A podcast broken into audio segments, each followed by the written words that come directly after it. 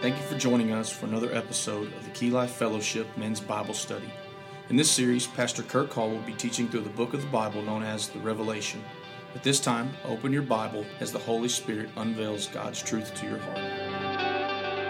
Go ahead and open up your Bibles to Revelation chapter 1, and we will be starting tonight lesson 7. Can you believe it? Lesson 7 already. And John is going to, in this passage, he is going to see Jesus for the first time since his ascension from this earth. He is going to, in this vision that we are going to cover tonight, see Christ. Uh, he hasn't seen him again since Acts chapter 1. And he is going to see his Lord and his Savior. Uh, now, watch this some 60 years after his ascension.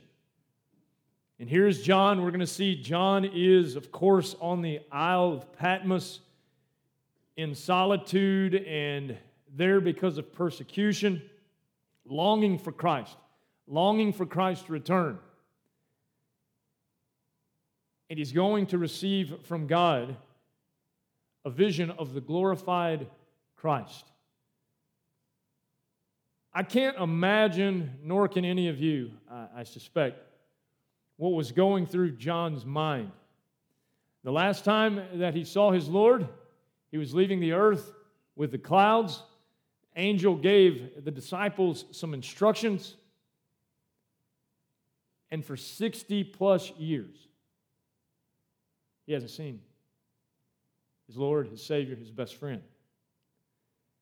Now, here he is on the Isle of Patmos worshiping, praying, seeking the will of God.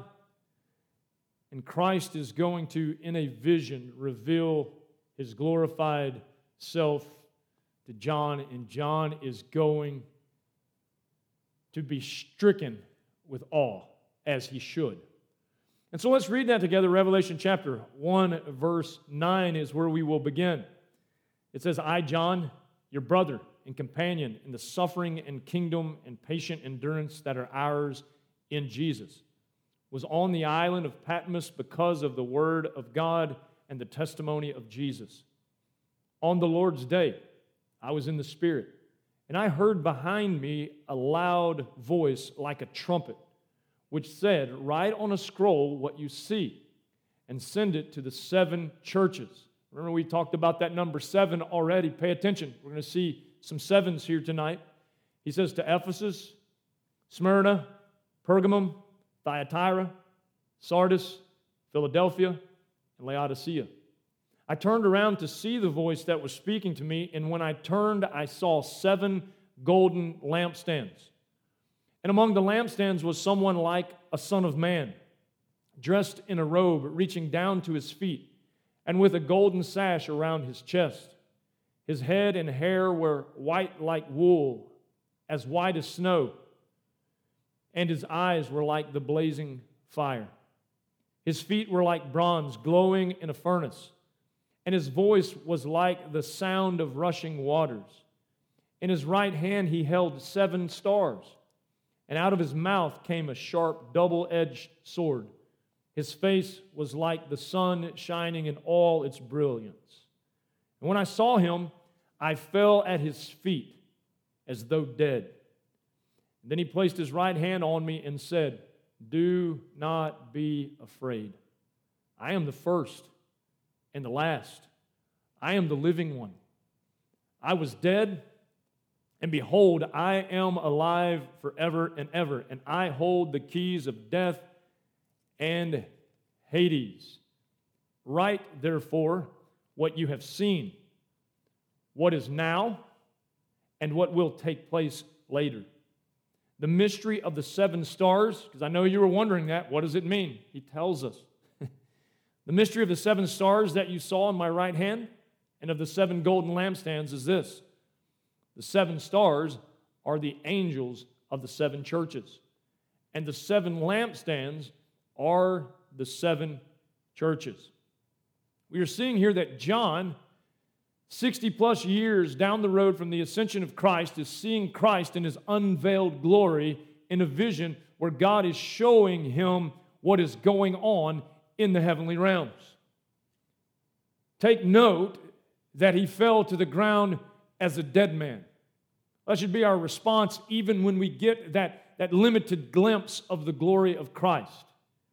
Here, John sees in this vision the unveiled, spectacular, magnificent glory of Christ. The first time that he's seen him in 60 plus years, and he begins to describe him as best as he could by a man who was having a vision while he was falling on the ground as a dead man in awe of what he was seeing. This is the vision of the glorified Christ. He makes that very clear. We're going to see that the glory of Christ is going to be a theme all throughout Revelation. In fact, it's a theme all throughout the New Testament. But what John is doing here, he is unveiling for us what he saw when he saw Jesus in this vision the vision of the glorified Christ. We see in verses 9 through 11 that vision. We see this in 9 through 11 as we recap that. He says, again, his name, I, John, your brother and companion in, in the suffering and kingdom and patient endurance that are ours in Jesus, was on the island of Patmos because of the word of God and the testimony of Jesus. This is a vision of the glory of Christ given to John on Patmos. We covered a lot of this in the introduction, but I want to remind you of this because it's very important that we see this. This is the last apostle on earth. Last apostle on earth. He's here and he's been exiled to the Isle of Patmos. Why? He says, because of the word of God and the testimony of Jesus. He's saying, Because I am standing up for the Word of God and the gospel of Jesus Christ, I have been exiled to the Isle of Patmos. I told you I am one of the people who believes that he was exiled here by Domitian. And Domitian, the Roman emperor, persecuting Christians throughout Rome, exiles John there because of the Word of God and because of the testimony of Jesus. He is preaching the Word of God, he is preaching the gospel, and he will not stop. Therefore, the persecutors cause him to be ex- exiled and then to endure suffering. And he lets us know that. Your brother and companion in the suffering and kingdom and patient endurance. You know what John wasn't doing? He wasn't whining as if he was the only one suffering. He speaks to the rest of the church and he says, I know you all are bearing your own burdens, and you all are carrying your own crosses. You all are suffering. Did you know this suffering was a common theme in the New Testament church? They didn't have the luxury that we have in the Americanized church of thinking that there is no suffering. It was common to them. Here he is, he's on the Isle of Patmos, he's suffering for the Lord, and he's patiently enduring. Did you see that? Patiently enduring. What was he patiently enduring toward? The return of Christ the promised return, for Christ to come and to set the record straight and to rescue his people. So, this vision was given to John on Patmos in verse 9 and verse 10. We see this it says, On the Lord's day, on the Lord's day, I was in the Spirit. This vision was given not only to John on Patmos, it was given on the Lord's day while John was in the Spirit. Now, many people have many ideas about what he was talking about here, uh, the Lord's day. Some people say, well, that must obviously mean the day of the Lord. I don't believe that because the day of the Lord is to come. We're going to see that when wrath and judgment come upon the earth as the Old Testament prophets declared.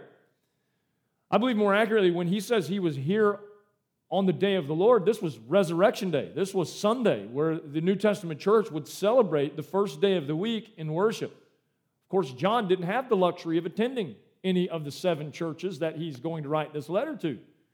John was here exiled, but I promise you this he wasn't going to stop him from worshiping the King of Kings and Lord of Lords on the Lord's day. And so here he is on the Lord's day, Resurrection Day, Sunday, in an attitude of worship. It says he's in the Spirit. Now, a lot of people have kooky ideas about what this means, right? Some people think in the Spirit means speaking in tongues. Some people think in the Spirit means running around acting crazy and, and out of order and not decent. It can't mean those things because Scripture would not condone those things. not in that manner. When he says that he's in the Spirit, I want to simplify this for you so that you can understand it. When you see that term in Scripture, in the Spirit, what that means is this he was in tune with God and his will. That's what in the Spirit means. We, we know in Ephesians chapter 6, verse 18, I believe, the Apostle Paul is instructing the church, and he is instructing those believers there at Ephesus in their prayer life. And he tells them to pray in the Spirit. To pray in the Spirit. What was he saying? He wasn't introducing them to some exoterical, crazy idea. What he was doing is he was teaching them something that they already knew. Jesus had taught them to pray, and here's how you pray. And I promise you this when Jesus taught on prayer, he taught you how to pray in the Spirit. What is the key to praying in the Spirit? Let's go back and let's ask Jesus. They said, Lord, teach us to pray. And Jesus said, When you pray, go into your closet. I believe this on this Lord's Day. John was somewhere all by himself, praying just as the Lord had taught him to pray. He said, When you pray, go into your closet and pray this Our Father, which art in heaven, hallowed be thy name. Why is that important? That gets you in tune with who God is. He is holy and he is to be revered. Hallowed be your name. Your kingdom come, your will be done on earth as it is in heaven. You know what praying in the Spirit is? It's praying like Jesus taught us to pray. When you pray like Jesus teaches you to pray, I promise you this you are praying in the Spirit. Here he is. He is praying in the Spirit on the Lord's day, and he receives this vision. Verse 11 Verse 10, excuse me, it says, On the Lord's day I was in the Spirit, and I heard behind me a loud voice like a trumpet. He hears this voice. Of course, that startled him. Why did it startle him? Because he was by himself praying and seeking the will of God. And all of a sudden, he heard a voice, and I bet it did sound like a trumpet. You ever been by yourself, thought you were the only one in the room, and someone said, Hey! Sounded like a trumpet. Might as well have been a trumpet. He hears this voice. Of course, it startles him. And the voice said, Write on a scroll what you see and send it to the seven churches to Ephesus, Smyrna, Pergamum, Thyatira, Sardis, Philadelphia, and Laodicea. He was to write down what he was going to see. And he was given specific instructions to write these things down and give them to the seven churches. Send this message to them. Seven literal churches in Asia Minor. We've already talked about this modern day Turkey, Ephesus, Smyrna, Pergamum, Thyatira, Sardis, Philadelphia, and Laodicea. Become familiar with those names because we're going to be talking a lot about them in the weeks to come. That's seven weeks worth of discussion on just those seven churches. But not only were they those seven literal churches, they are also, because we know this, that number seven is God's what did we learn? Number of perfect completion. This is also talking to all of his churches throughout the complete and entire church age. That's why we have this in our hand today. Isn't that amazing? That we have this in our hand today, that we can open it up and we can see the vision that John received on the Lord's day while he was praying in the Spirit on the Isle of Patmos, suffering for the Word of God and the testimony of Jesus Christ, when he heard a trumpet from behind him say, Write these things to the seven churches. Now we get to look at that today in 2022. And I can assure you of this when we get to these seven churches and we break them down and we see the characteristics, they are characteristics of all the churches throughout the ages. There are warnings in there that we need to heed, there are blessings in there that we need to receive. But as we look at this, I want you to see that he received this for a specific reason, and that was to send this message to the churches. I told you this in one of the intro lessons. All the people who think that Revelation is some hidden code, you're mistaken. God wants you to understand this book. We've already learned that. You're blessed when you understand this book. He wants the churches to understand this book so much that he sent it to seven specific churches in John's day, and those seven specific churches represent the churches throughout history. That's how important this book is, and that is to show you that God does want you to understand this. So we see that he receives this vision, the vision of the glorified Christ. That's the purpose of what we're seeing here in these verses tonight. Let's move to verse 12. We see the description of the glorified Christ. He received a vision of the glorified Christ, and he's going to specifically describe what he sees. We're going to talk about those things. We're going to talk about what they mean, what they mean in light of other scriptures, how we can interpret this, and how we can interpret this correctly.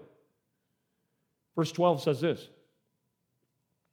we read on in this text, he says, I turned around to see the voice that was speaking to me. I bet you did. Here you were in prayer, everything was quiet, you were seeking the Lord. You hear the voice like a trumpet. Sure, you're going to turn around. I'm turning around. I turned around to see the voice that was speaking to me. And when I turned, I saw seven golden lampstands. So he heard a voice and he turned around, he sees seven golden lampstands. Right? Before you get all weirded out, we're going to see what that means and what that means exactly.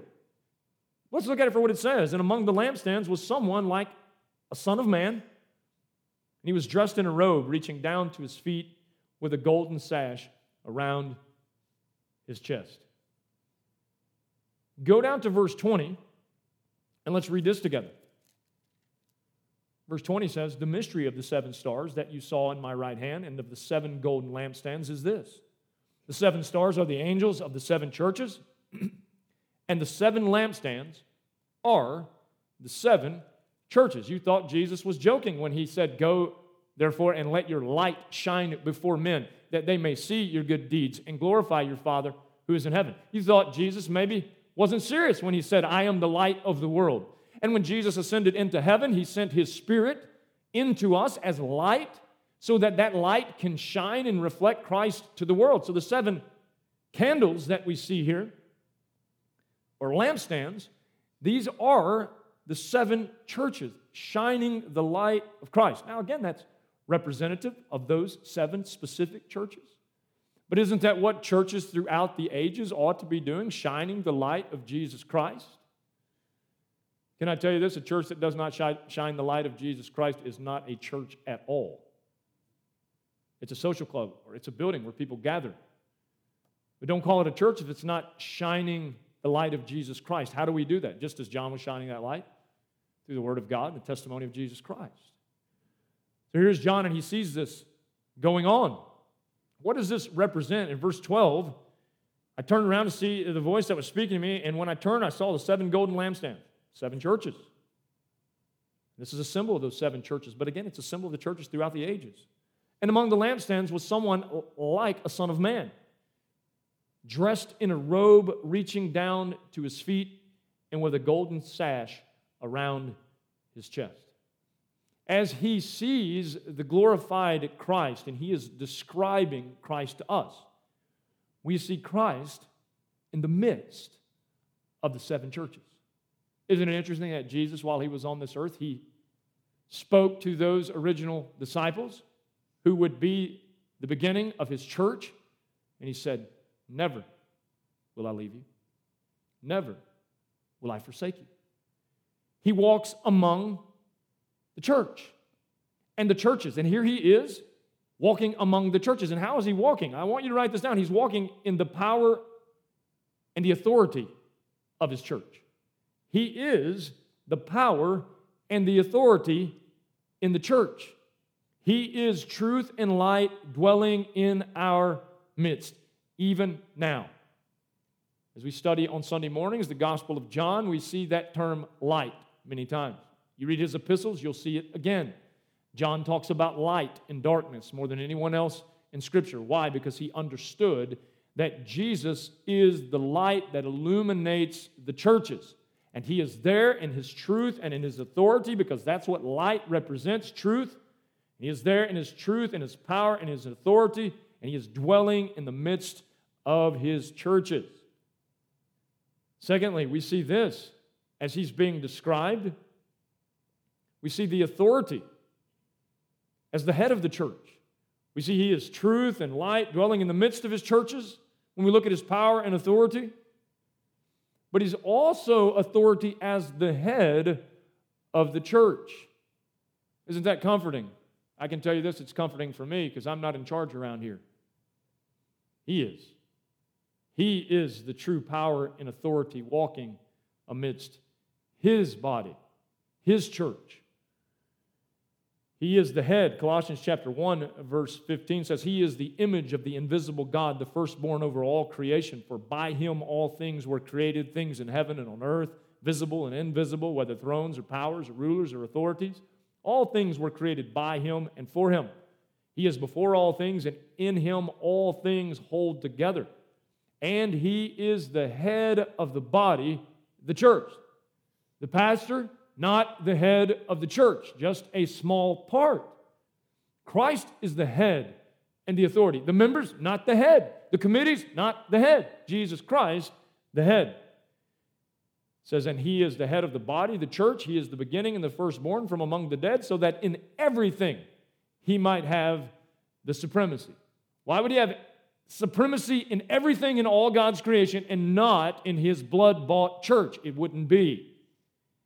He is supreme over all things, and he is the head of the church, for God was pleased to have all his fullness dwell in him, and through him to reconcile to himself all things, whether things on earth or things in heaven, by making peace through his blood shed on the cross. Jesus Christ is the head and the supreme authority in the church. Ephesians chapter 2, verse Ephesians chapter 3, excuse me, verse 21. Paul says, To him be glory in the church and in Christ Jesus throughout all generations, forever and ever. Amen. It is his glory, it is his church. The church does not belong to us. Right? Think about that next time you say, Why don't you come with me to my church? You don't have a church. You didn't die and shed your blood to purchase a church. Would you like to come with me to the church of the living God that was purchased by the blood sacrifice of Jesus Christ. Because you don't have a church. This is not your church. This is not my church. It's Christ's church. He is the one like the Son of Man in the midst of the seven lampstands. He is the power and authority in the church. That's what he's saying to us here as he unveils for us this description of the glorified Christ. We see he describes him as having power and authority in his church. Next, he describes him in verse 13. The second part, let's read that first part. And among the lampstands was someone like the Son of Man, dressed in a robe, reaching down to his feet. He's going to describe what he is clothed in. Watch this. And with a golden sash around his chest, a robe reaching down to his feet, and a golden sash around his chest. What could this mean? I know immediately our mind goes to royalty. He's not speaking of royalty just yet. How do I know this? He has not returned as king yet. He will return as king. John is receiving a vision of heaven. And what is Christ doing in heaven? He is serving as the great high priest. Aren't you thankful for that? Aren't you thankful that you have a mediator and an intercessor who mediates and intercedes on behalf of his church? He's dressed in a robe reaching down to his feet with a golden sash around it. Isaiah chapter 6 when Isaiah sees his vision of heaven, in Isaiah 6, verse 1, it says, In the year that King Uzziah died, I saw the Lord seated on a throne, high and exalted, and the train of his robe filled the temple. The train of his robe filled the temple. He is dressed in a robe. John says he was dressed in a robe reaching down to his feet. Isaiah says his robe filled the temple. He's talking about his glory as the great high priest. Again, don't jump to his kingdom. His kingdom is going to be on this earth when he comes and he sits upon the throne of David. We're going to get to that, I assure you. In this vision, John is seeing and describing for us uh, the glorified Christ who is the great high priest. The great high priest, the intercessor the mediator. Without him, we could not approach the throne of God. Without him, we could not receive mercy. Without him, there would be no sacrifice applied. He is the great high priest. Romans chapter 8, verse 34 says, Christ is at the right hand of the throne of God. And what does it say he's doing right now? Interceding for us. He's at the right hand of the Father, interceding for us. Remember when we were Romans and we talked about that? How amazing is that? That Jesus Christ, our intercessor, is there night and day, never sleeping, never slumbering, interceding on your behalf and my behalf and on the behalf of all believers throughout the ages. 1 Timothy chapter 2, verse 5 says there is one mediator between God and man. One. No other one will do. That one mediator between God and man, Paul tells Timothy here, the man Christ Jesus. He is there and he is mediating and interceding as the great high priest. Hebrews chapter 4. Flip over there, uh, verse 14. Let's read this together. It says, Therefore, since we have a great high priest who has gone through the heavens, Jesus, the Son of God, let us hold firmly to the faith we profess.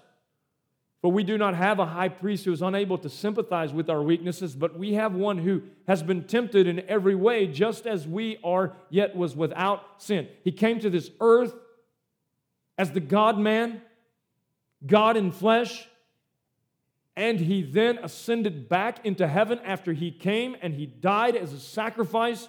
He was buried and he rose again. That sacrifice for those of us who are in Christ has been applied by him. He is that great high priest who has applied that sacrifice, and he is that great high priest who is forever interceding on our behalf. The great high priest. He says, Let us then, let us then, because he is that great high priest, who understands us and who's been down here on this earth, yet he did not sin. It says, Let us then approach the throne of grace with confidence. God's throne. He says, Let us approach the throne of grace with confidence so that we may receive mercy and find grace to help us in our time of need. What is the, the writer of Hebrews saying here? He's saying that Christ is our great high priest, and we need not be afraid to approach the throne of God. Once we lived a life of fear and trembling, meaning this, we feared God's judgment. Now, because of Christ and the fact that He bore God's judgment and wrath on our behalf, and He is seated at the right hand of the throne of God as our intercessor, He says, You don't have to fear anymore you can confidently approach God's throne of grace so that you can receive mercy and find grace to help us in, our, in your time of need. Why is that so important? Doesn't the enemy like to tell you, well, you've blown it, now you can't approach God? The Word of God says, oh no, that's not true. John says in this vision, Oh no, that's not true. There is one who is robed with a robe that goes all the way to his feet. Isaiah said it filled the temple. He is showing us here, not only does he have that robe on, which was that high priestly robe, it has that sash on that robe describing for us. Just as we see in Exodus chapter 28, verse 4, and we see in Leviticus chapter 16, verse 4. The robe and the instructions for the garments of the priest, that robe that was held together with a sash.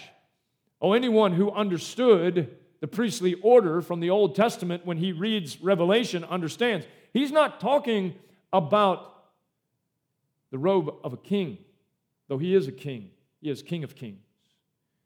John is seeing here the robe of the great high priest. And aren't you thankful that we have the great high priest, the Lord Jesus Christ, which allows us to come before the throne of God's grace in our times of need, to find mercy and to find grace. John says he is the great high priest by that description in the second part of verse, verse 13. We move on to verse 14. His head and hair were white like wool. Very interesting because last time John saw Christ, he was roughly 33 years old. And here, John is describing for us a head of hair that is white like wool, as white as snow, and his eyes were like blazing fire. His feet were like bronze glowing in a furnace. He is talking here in reference to the holiness of Christ. He is seeing Christ glorified in his glorified state, and he is recognizing this is the Holy One. This is the Holy One. And it's represented as the Holy One by his description. We see his holy deity. He says his head and hair were white like wool. What in the world could this be talking about? This is when we use what is known as the analogy of Scripture, where we use Scripture to interpret Scripture. And Daniel tells us clearly what he's talking about. Daniel chapter 7, verse 9. As Daniel sees a vision of heaven, here's what he says As I looked, thrones were set in place, and the Ancient of Days took his seat. His clothing was as white as snow. The hair of his head was white like wool. Does that sound familiar? His throne was flaming with fire. There's that reference to fire that we just saw in the Revelation. And its wheels were all ablaze. Daniel seeing the vision of heaven and seeing the Lord just as John did. And you know what's interesting? It's not like the modern books that we see today where people lie and say that they went to heaven so that they can sell books.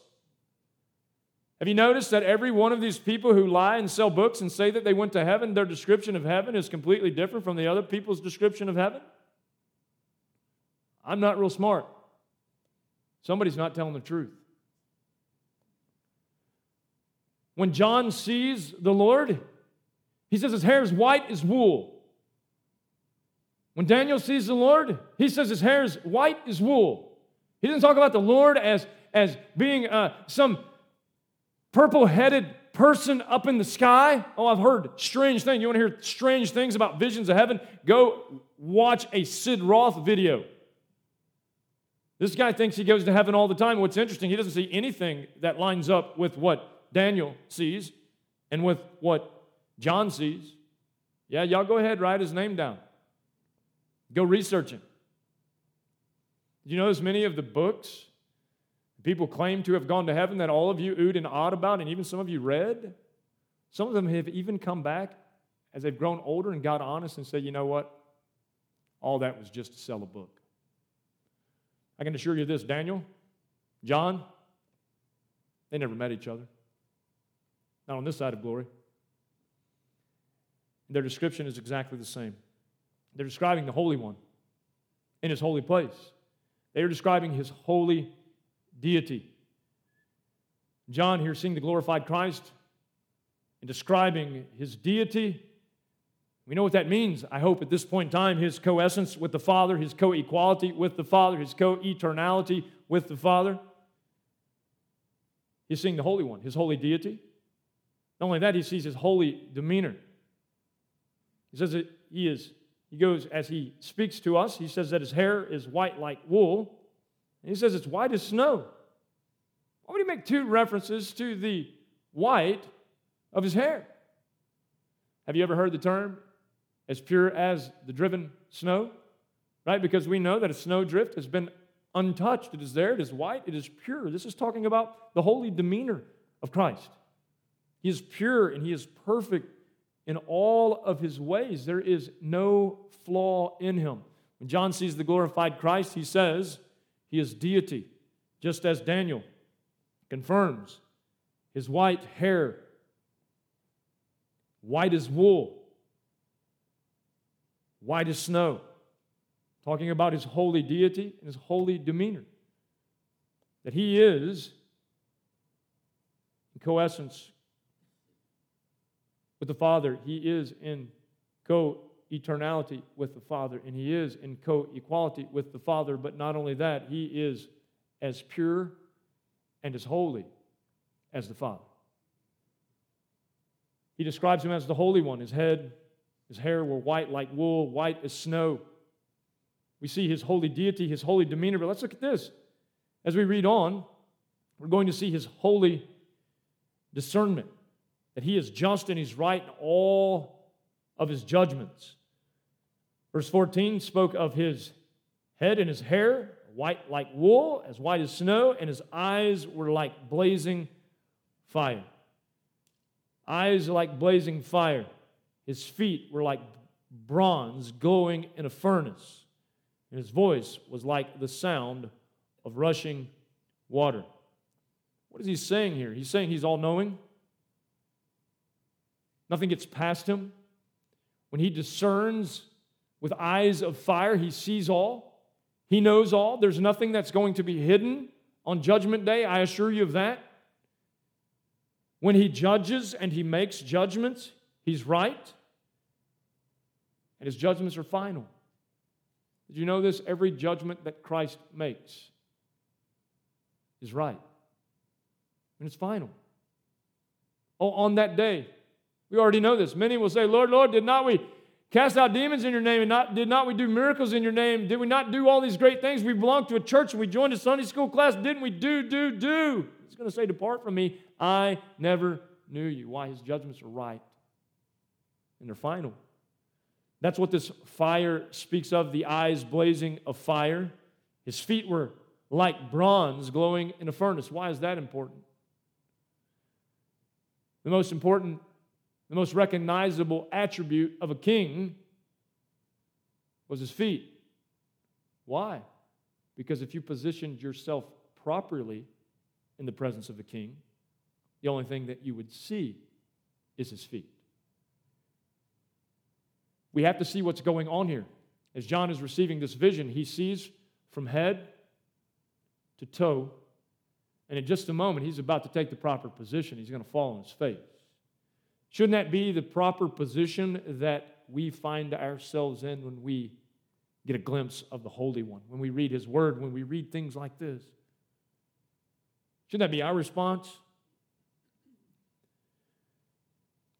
We continue in the description that he's giving us here. We see he is the Holy One, the great high priest, the power and authority in his church. John doesn't stop there. Next part of verse 15. He says, His feet were like bronze glowing in a furnace, and his voice was like the sound of rushing waters. And in his right hand he held seven stars. And out of his mouth came a sharp, double edged sword, and his face was like the sun, shining in all its brilliance.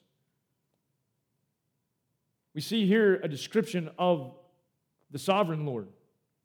We've seen a description of his holiness, his authority in the church. We've seen a description of his great high priestly duty. Don't we see all those things in the New Testament? John moves then uh, to the fact that he is sovereign Lord, his voice was like the sound of rushing waters. His eyes, in his eye, in his right hand, excuse me, he held seven stars, and out of his mouth came a sharp double-edged sword. His face was like the sun, shining in all its brilliance. It speaks of the glory of Christ and his sovereignty. He's sovereign in so many aspects. In fact, he's sovereign over all. You hear me say this over and over again. I assure you, I did not coin it, I took it from someone. He is sovereign over all, or he's not sovereign at all. And so we see in looking at this description of the glory of Christ, it speaks of the fact that he is sovereign in leading his church. How does he lead his church? By his authority. And what is his authority? It's his word. His voice was like the sound of rushing waters. Matthew chapter 17, verse 5, we see an example of this. When he speaks, we ought to listen. Some of you will understand this reference. When Jesus speaks, E.F. Hutton ought to listen. Because in Matthew chapter 17, verse 5, this is what is said. While he was still speaking, a bright cloud enveloped them, and a voice from the cloud said, this is my son, whom I love. With him I am well pleased. this is, we know, on the Mount of Transfiguration.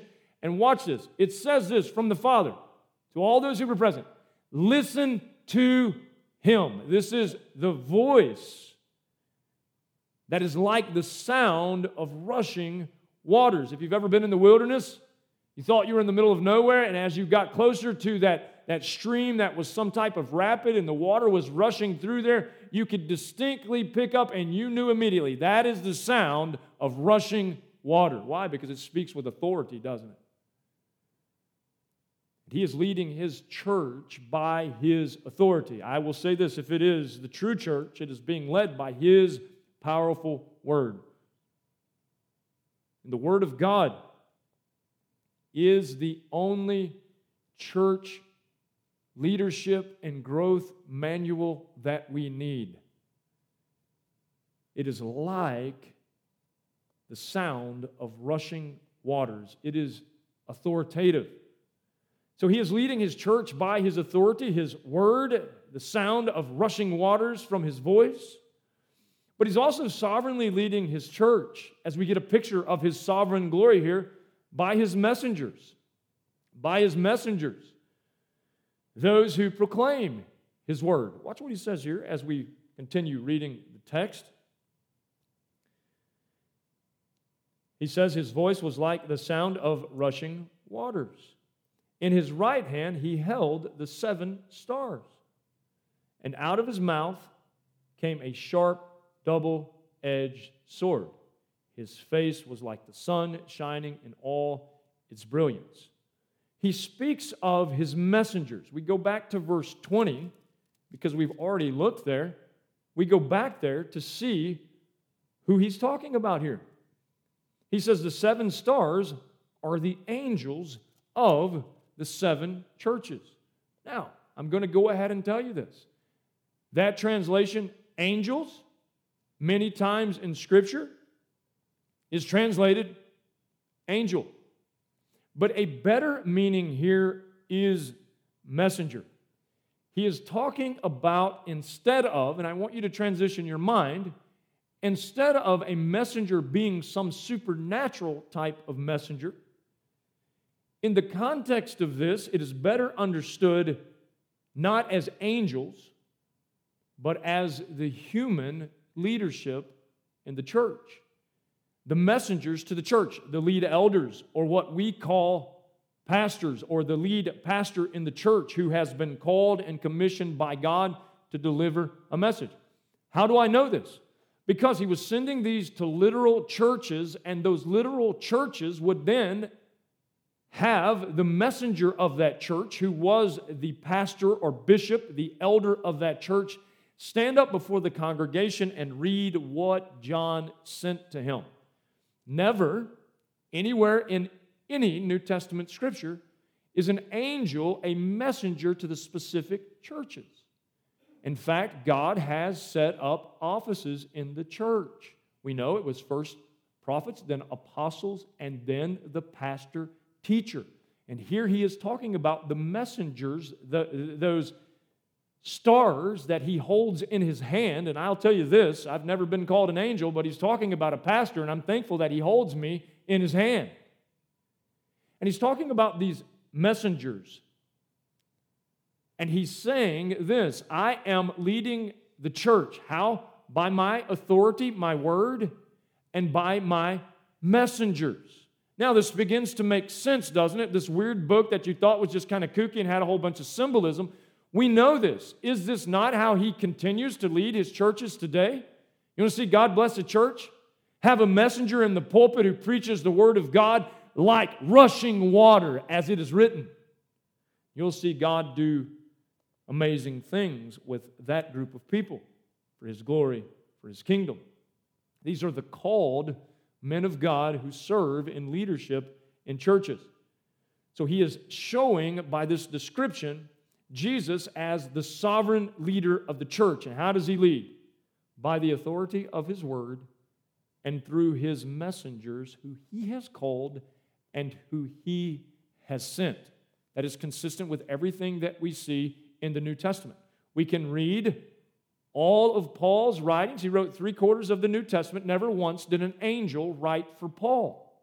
Never once did Paul give instructions to an angel. Paul did not have authority to give instructions to an angel, but Paul did give instructions to other pastors, messengers of churches. In fact, he wrote to the messenger of Ephesus, who is Timothy, and he wrote that pastoral epistle to him because God leads his church by the authority of his word and by his messengers, still remaining sovereignly in control through those two God ordained entities. So we see as we look at the sovereign Lord here, he is leading his church by his authority, by his messengers. Number two, I want you to see this. He's also protecting his church. Watch what it says next. And out of his mouth came a sharp, double edged sword. Out of his mouth came a sharp, double edged sword. What in the world is this talking about? This is not talking about when he returns to judge the wicked by that same double edged sword. Please see where we are in this vision. He is talking about the glorified Christ who is in heaven and who is our great high priest interceding for us. And here he is with the sword from his mouth, this double edged sword. What is he doing? This is a reference to the fact that his word is protecting and preserving his church.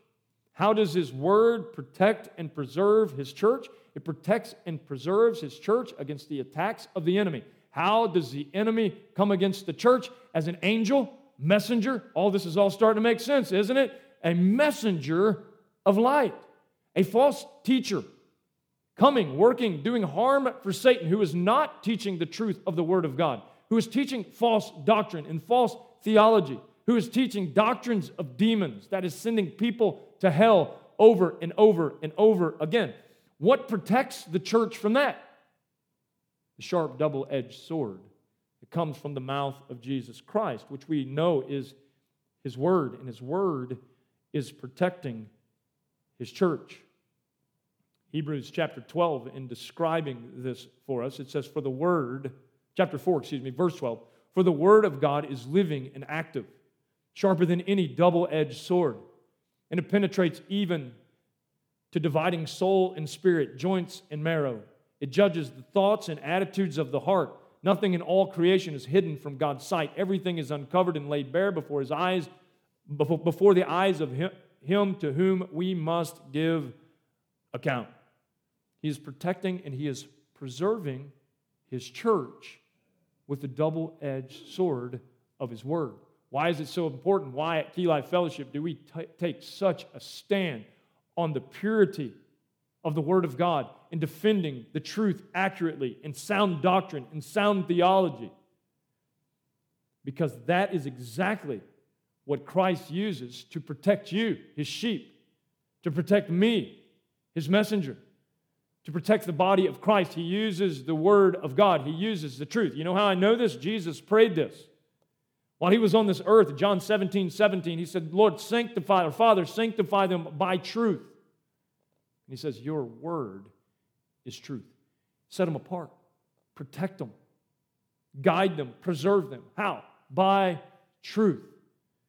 He uses his word to protect his church. God's word holds us all accountable, doesn't it? Hebrews there, he talked about being held accountable. God's word holds everyone who will submit themselves to God's word accountable to his truth. If you were held accountable to his truth, his truth is preserving and protecting you.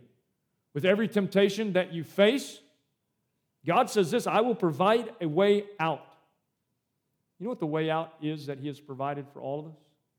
The truth of the word of God. Every temptation of every sin that you face in this life how to avoid that sin and the instructions on how to do that are contained right here. They're contained right here. You struggle with greed, the Word of God has the remedy. You struggle with lust, the Word of God has the remedy. You struggle with temptation to alcohol and drugs, the Word of God has the remedy. How does He protect and preserve His church? The double edged sword that comes from His mouth. Find a Bible preaching, Bible teaching church. Anchor yourself there and be protected by the Word of God. So many people today. Oh, we go to church because they have good children's programs. We go to church because they have good youth ministry. Dad, listen to me. Are you submitting yourself to the truth, the protection of the Word of God, the double edged sword that comes from the mouth of Christ? Are you submitting yourself to that? Because that is where preservation and protection happen. You want a strong family? Set your family down every Sunday morning under the sound teaching of the Word of God. You say, well, Kirk, you're just saying that because you're a preacher. No, I'm saying I don't care if you go to church here, go to church somewhere where they have a high view of God and a high view of Scripture, and submit yourself to the Word of God and watch your faith grow and watch that double edged sword protect your family protect your home. When families around you are crashing and falling to the ground, you're standing in the Word of God. You're standing on the Word of God. You're growing in the Word of God. See if the double edged sword from the mouth of Christ doesn't protect and preserve you. Y'all hold on a second. I might preach this evening. His double edged sword, the Word, protecting His church. What else does John tell us here? Not only is the sovereign Lord leading his church by his authority, by his messengers, protecting his church by that double edged sword, the word that comes from his mouth. But he's also continually piercing the darkness. Look what he says his face was like the sun shining in all its brilliance. I know a preacher who encourages his congregation every week and reminds them that you are light going out into darkness. You know who the light is? It's not you. It's the brilliance of Christ shining forth from you. That is the only thing that pierces the darkness. Christ here in the brilliance of his glory, John can only describe it as a face that was like the sun shining. You ever tried to look directly in the sun? You might think you can do it, but you can't do it long. John sees his face and says he's the one who pierces all the darkness. He is light. He's talking about the shining glory of Christ. And that shining glory of Christ ought to be what we're reflecting in the dark world that we live in. When we leave here, when we go out into the world, we ought to be shining with the brilliance of Christ. 2 Corinthians chapter 4 verse 6 it says for God who said let light shine out of darkness made his light shine in our hearts to give us the light of the knowledge of the glory of God in the face of Christ. Before you say, but that light doesn't live in me, oh, you better hope that light lives in you. You better hope that light lives in you. You better hope you've been graciously given that light to shine. Go forth and shine it. Jesus said, Let your light shine before men so they may see your good deeds and glorify your Father who is in heaven. What a vivid picture John is painting for us as he is receiving this vision of the glory of our Savior, the glorified Christ, as he is seeing him again 60 plus years after he ascended into heaven. John, again, speaking the brilliance of his glory. We move on in the text. As we continue looking at the glorified Christ, we see the reaction to the glorified Christ. What does John do? Seeing all this. John's seen some things so far, hasn't he? He's seen the power and authority of Christ and his church. He's seen the great high priest. He's seen the Holy One in all of his glory.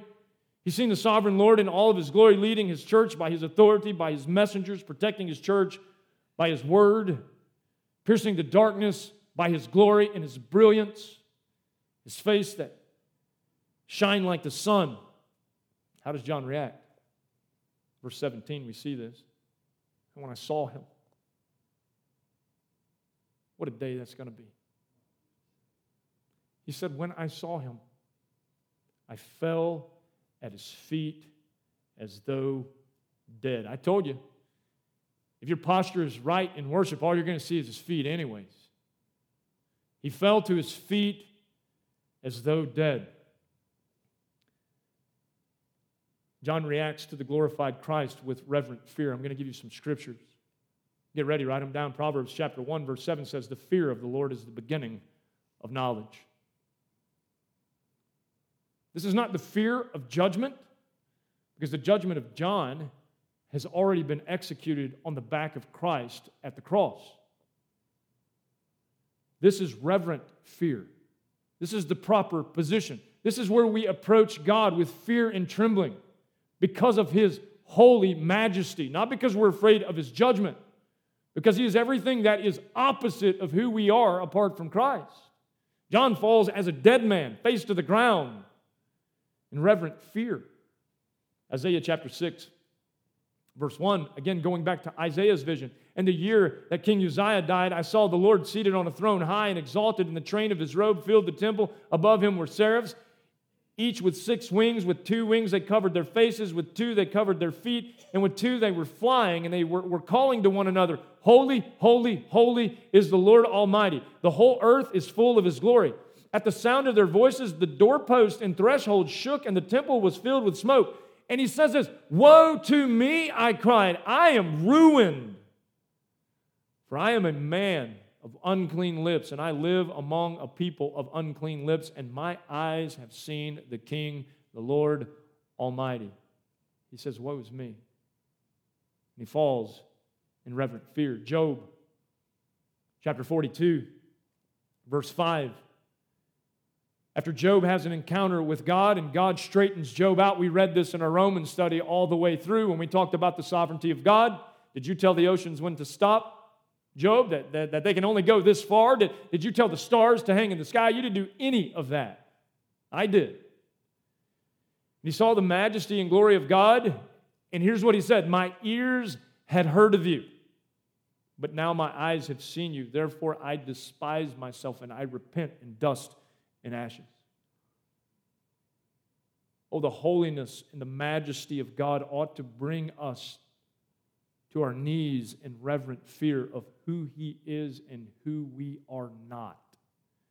Ezekiel chapter 1, verse 28 like the appearance of a rainbow in the clouds on a rainy day, so was the radiance around him. Again, describing the throne. And this was the appearance of the likeness of the glory of the Lord. And when I saw it, this sounds interesting. I fell face down and I heard the voice of one speaking. How did Ezekiel find himself in God's presence in his vision of the throne? He fell face down, just as John did. Why? Reverent fear of the magnificent holiness of God. Luke chapter 5, verse 8 when Simon Peter saw this, he fell at Jesus' knees and said, Go away from me. What did he see? Simon Peter just saw a miraculous catch of fish. He saw Jesus do a miracle, and a miracle that a man who had fished his whole life had never seen. What did he do? Go away from me, Lord, I am a sinful man. For he and all his companions were astonished at the catch of fish they had taken. There in the presence of Christ, just seeing a glimpse of his glory. John, seeing full blown glory, falls on his face. Here we see Simon Peter sees a glimpse of the glory of Christ, veiled in humanity and he still realizes, I am worthless in comparison to the holiness of God. How did Jesus say to approach the throne of God? Our Father, which art in heaven, hallowed be thy name. We approach in reverent fear. John here, stricken with reverent fear. Not only is he stricken with reverent fear in that, his first reaction, we see that it is also Verse 17, marked with proper worship. I told you that's the true posture of worship on your face, in awe of who He is. He finds himself there in proper worship. Isaiah chapter 6, we read on in the sixth chapter of Isaiah's vision. Then one of the seraphs flew to me with, with live coal in his hand, which he had taken with tongs from the altar. With it, he touched my mouth and said, See, this has touched your lips. Why is that important? Isaiah fell in reverent fear in the midst of the holiness of God, and he realized, I'm a man of unclean lips among a people of unclean lips, and God sent an angel he took that coal in his hand, he touched the lips of Isaiah. With it, he touched my mouth and said, See, this has touched your lips. Your guilt is taken away and your sin atoned for. And then I heard the voice of the Lord saying, Whom shall I send? And who will go for us? And I said, Here I am, send me. What just happened here? Isaiah approached the glory of God in reverent fear. And in his reverent fear, God came to him. What did he say? He sent that messenger, the angel. He said, I've taken the guilt away from your lips. Now you can worship. Now you can serve God. What was Isaiah's attitude? Here I am. Send me. Isn't that worship? Isn't worship really falling on your face in reverent fear and then standing to your feet? Here am I, send me. Once you realize while you're there worshiping that atonement has been made. That atonement was Christ, and He has cleansed you of all of your sin. No longer do we have to fear God, but we can now serve God in worship. We can actually fulfill what Romans chapter 12 talks about presenting ourselves, our own bodies, as living sacrifices. He found himself in an attitude of proper worship. When I saw him, I fell at his feet as though dead. He was worshiping him. Oh, the day where we get to worship him face to face. When we get to see his unveiled glory for the first time, when we fall down as dead men. And it's not an angel this time but it will be the hand of Christ. You watch how this plays out as we read the rest of these verses. John, stricken with an attitude of proper worship, just as we see in Isaiah, just as we saw there on Mount Carmel. You don't have to turn there. 1 Kings chapter 18. God's fire fell upon Elijah's altar as he was challenging the prophets of Baal. Their gods didn't show up and he made fun of them. That's why he's one of my favorite Bible characters because he just laughed at them. Because he knew that their God was not real. And then on Mount Carmel, when God consumed the altar, a statement was made. When all the people saw this, they fell, verse 39 of chapter 18, prostrate and cried, The Lord, He is God. The Lord, He is God. Do you see the posture there? They fell on their face and they worshiped. John falls on his face and he's worshiping here. Revelation chapter 4, verse 10, we see a great picture of what worship looks like. It says in Revelation 4, verse 10, 24 elders fall down before him who sits on the throne and worship him who lives forever and ever, and they lay their crowns before the throne and they say, You are worthy, O Lord and God to receive glory and honor and power, for you created all things, and by your will they were created and have their being. We see that the reaction to the glorified Christ was reverent fear and worship. That ought to be our reaction to Christ, shouldn't it? And then we see this. We see the last thing in this text uh, the response of the glorified Christ. Watch how Christ responds here. This time, no angelic being coming and placing coals on Isaiah's lips or on John's lips. Because the atoning sacrifice for John had already been made on a cross. The atoning sacrifice for you and I has already been made on a cross. Verse 17 When I saw him, I fell at his feet as though dead, and then he placed his right hand on me. Who did? Christ did. He placed his right hand on me and said, do not be afraid. I am the first and the last. I am the living one. I was dead, and behold, I am alive forever and ever, and I hold the keys of death and Hades. Write, therefore, what you have seen, what is now, and what will take place later. The glorified Lord responds to John here. Pay attention how he responds. John falls in reverent fear on his face, in an attitude of worship. And Jesus puts his hand on him and says, Do not be afraid. What comfort from the Lord. Do not be afraid. Oh, can you imagine? John knew that gentle voice. Do not be afraid. I am the first and the last. I am the living one. I was dead, and behold, I am alive forever and ever. And I hold the keys to death and Hades. He comforts him. How does he comfort him? By reminding him of who he is. He reminds him of his identity. Knowing that Christ is eternal, that he is the eternal Son of God, should bring great comfort to his children. He lets him know that. Do not be afraid. I am the first and I am the last.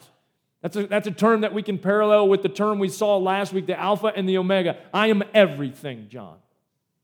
Don't be afraid. What comfort we receive from knowing that our Christ, who is our glorified mediator in heaven, is everything. And he says, Don't be afraid. He gives him comfort from his identity, but he also gives him comfort from a second thing, and that is his finished work. His finished work. The fact that he is the resurrected Lord who died, who was buried, and who rose again. He gives him comfort by saying to him, John, I am the first and the last. I am the living one. I was dead, and behold, I am alive forever and ever. He wanted him to know, John, I am He. I'm Christ. I am the one who rose from the grave. I am the resurrection and the life. You have nothing to fear. I am in sovereign control of all things. I have been glorified, and everything that I am telling you that is going to happen will happen. But be comforted because of who I am, because of what I did. I died, I was buried, and I rose again on the third day. Isn't that the theme of the church? Isn't that the theme of everything that we believe, the gospel, and everything that, that, that we build a foundation upon the death, the burial, and the resurrection of Jesus Christ? Our faith is in Him and Him alone. In this instance, John's faith was made sight when he received this vision. He got to see ahead of time what he eventually got to see at his death and what we will all see at our death when we're in the presence of the Lord. And he got to see this so that he could pass it along to us. He tells him, Write these things down, John, so that the churches will know. Verse 19, watch what he says. Write therefore, because I have shown you these things, write therefore what you have seen, what is now, and what will take place later. What does he do here? I'm going to tell you what he's going to do, and I'm going to close. He is going to give you the perfect outline for the rest of the revelation right here. This is Jesus Christ's outline of how to interpret the revelation. Pay attention to it. What you have seen. He says, John, write it down. What you have seen. He's saying, write down what you've seen in chapter 1 the vision of the glorified Christ. Oh, doesn't that give us hope? To know that He is alive, He is well, he is seated at the right hand of the throne of God as our great high priest, where he is forever making intercession for you and for me, that we can confidently go before God's throne of grace in our time of need to find the mercy that we so long for. Why? Because of Christ and who he is. He says, write down what you have seen the vision of the glorified Christ. It's chapter 1 of Revelation. What is now? What is going on now? The present. What is happening in the present? He's writing to seven literal churches that are presently meeting that are presently doing the work of Christ, some of them.